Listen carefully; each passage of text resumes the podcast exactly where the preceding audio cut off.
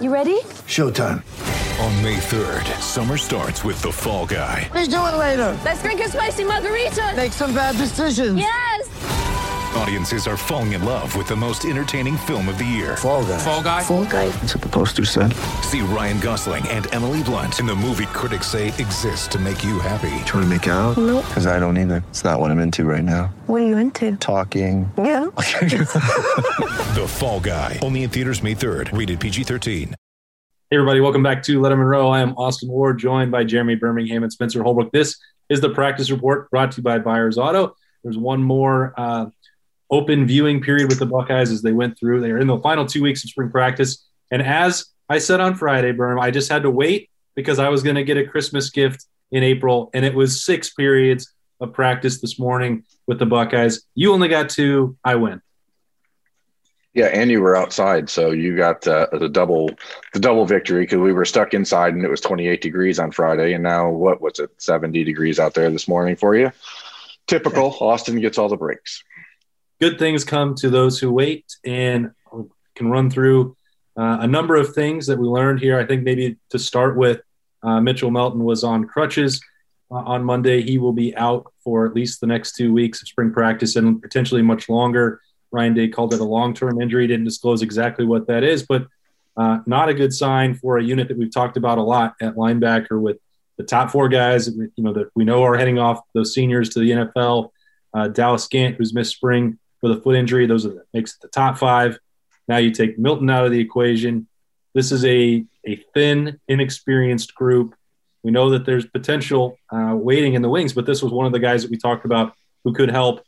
Um, obviously, we know that the transfer portal is an option for Ohio State, but you look at this linebacker situation, it is not ideal uh, heading into these last two weeks.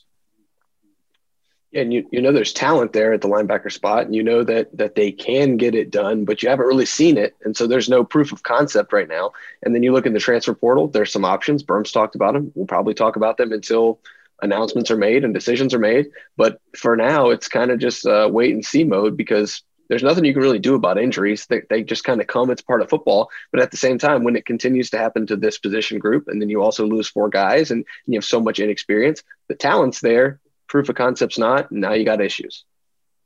Well, the, the one thing you can do about it is adjust, and that's what Ohio State's doing. That's why you have Craig Young playing more in that, that hybrid role, the safety role. You move Ronnie Hickman down into the same spot. So clearly, they're they're saying, "Hey, what are we going to do? Let's try to figure out some approach that maybe um, sal- salves the problem, at least not solves it, but at least uh, you know gives them a little bit of a, a new wrinkle. And who knows, maybe that ends up panning out and, and becoming a part of the defense down the road. But even in that position, even in that hybrid role, you're still missing Court Williams. You're still missing the guy that would probably be the starter in it.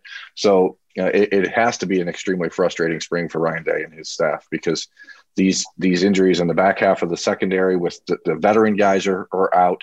So the young guys are not even 100%. And then you have the linebackers where you're replacing all four of your starters and you're missing two of the top three options. So that that is uh, the two of the top five options. So that's that's rough. It's it's pretty wild when going into the spring the conversation was about you know the pass defense and replacing these spots in the back end. Then you have Sevyn Banks limited and out for part of spring. Cameron Brown was missing all of it, as you mentioned. Core Williams not being in there. Uh, you know, I don't believe that Lejond Cavazos, based on what little I've seen, has been full go. Uh, he's been doing some individual work, of course, and and and maybe more, but uh, certainly not at 100% based on what I, I saw on Monday morning. Uh, so you know, the bright side is that Cameron Martinez or uh, Ryan Watts, who uh, very impressive to me physically, the way he's changed in just a year, looked a little bit like uh, it reminded me a little bit of Eli Apple with the length and, and athleticism there towards the end of his career, what he did for Ohio State. I mean, those guys are getting a lot of reps and a lot of opportunity, but uh, that is really patchwork right now in the back seven on the defense. And this was supposed to be the key spring for them as Kerry Coombs got a real chance to install and develop and get things fixed after a year ago. This is something that's obviously going to have to carry over into August.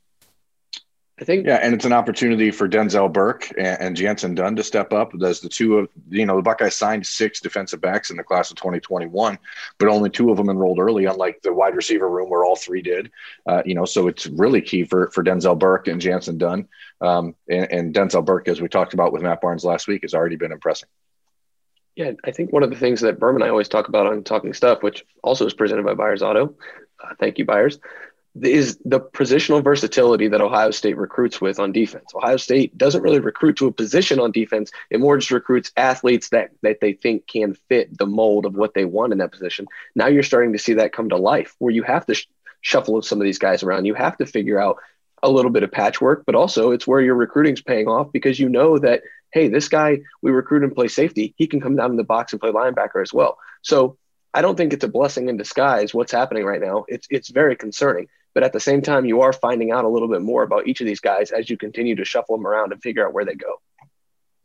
Offensively, it certainly appears that Ohio State is much more settled. Uh, Ryan Day has talked over and over. He's not going to name a starting quarterback at this point, and probably won't until a couple of weeks of camp in August. But uh, Berm, based on what you saw on Friday for a couple periods, what I saw on Monday with six periods, the same guy continues to be getting the first reps for Ohio State at quarterback. I would be I was going to be surprised if CJ Stroud didn't win the job uh, eventually for Ohio State. Nothing has changed uh, through, with two weeks left in spring ball. He looks like the clear cut leader here to replace Justin Fields. Yeah, and we know Ryan's not going to say anything about that, but certain things just sort of happen naturally.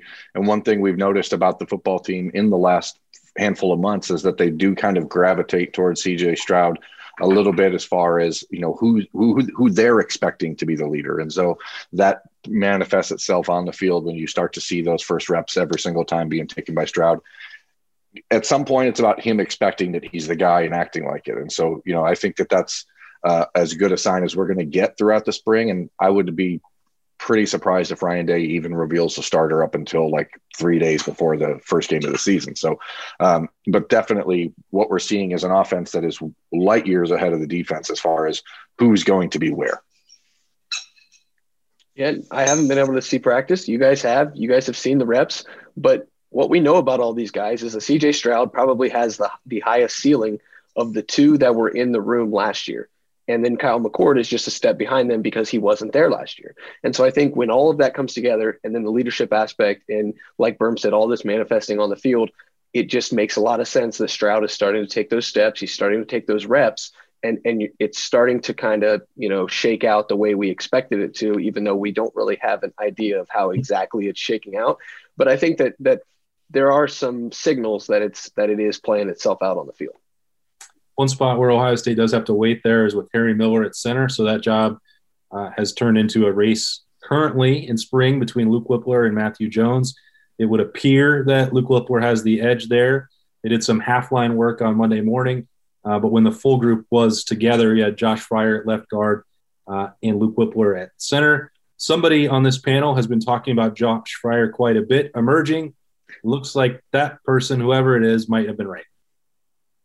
Uh, sometimes you look for for telltale signs, and when you talk about a telltale sign, here's one: someone who's six foot six, three hundred and twenty pounds, and can move like a like a you know like a tight end. That that's generally a telltale sign that that guy is good.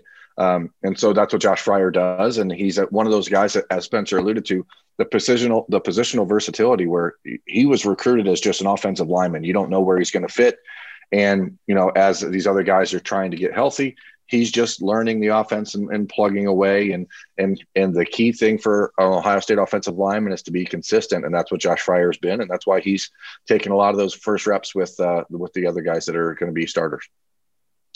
And I think I don't want to give myself a little bit of credit. I'll give still give Berm credit for Josh Fryar, but I think somebody talked about Luke Wypler a little bit on on one of these shows recently. That was probably uh, me. I, I, think Luke Wypler has a chance to really stake his claim in this as, as guys are unhealthy and, and, we're shuffling people around and seeing where this offensive line fits together. Luke Wypler is a smart guy. He came in as a four star center, kind of the same uh, mold as Harry Miller, um, kind of a, a, a, nerd, if you want to describe them like that, um, with Ooh, like, you know, very, very smart guy, very cerebral uh, just and just puts his head down and works. I think that's how you would describe Harry Miller. That's how you describe Luke Wypler. They're kind of similar people, and then you get them on the football field and they're just nasty. And Luke Wypler has that nasty streak, and I think that's going to help him in this. And I think he's got a real chance to to make a claim for this starting job heading out of the spring in the next two weeks. That's probably it's just you shouldn't call him a nerd. Yeah, because he, he's because he's very mean. Uh, yeah. no, I think it just goes to show. Like, I mean, again, I've talked about this before, but Ryan Day said when he took over the the job as the head coach from Urban Meyer that his biggest concern was was rebuilding the offensive line room at Ohio State. And now, like, I mean, we could talk about ten dudes that are like legitimately have a chance to play and play meaningful minutes or, or start. I mean, we don't even talk about Dawand Jones, and we we we sort of gloss over Harry Miller as who was you know a five star offensive lineman. And the, the, there's a ton of kids who can play, and uh, it, you're going to see throughout this spring and throughout the the summer for Ohio State as it really starts to shake out that they're in a really great position at that at that spot. Yeah, still a couple uh, weeks to go here. Then the summer training camp in August. We're going to have it all covered as best we can at Lettermen Row. We really appreciate uh, Ohio State coach Ryan Day, sports information director Jerry Emig, and do it all Quinn Temple for allowing uh, us to get a glimpse of this halfway through spring. Expecting to be able to do that uh, and have coverage for you coming out of the spring game uh, a week from Saturday. Uh, I think there'll be some people in the stands as well. We'll get to that in the days ahead, but uh, a lot more coverage coming to you. A lot more practice reports brought to you by Byers Auto on the way. Stay with us for that. That's Berman, Spencer Holbrook. I'm Austin Ward. This has been the practice report brought to you by Byers Auto. Stay with us for full coverage of the Ohio State Buckeyes at lettermenrow.com.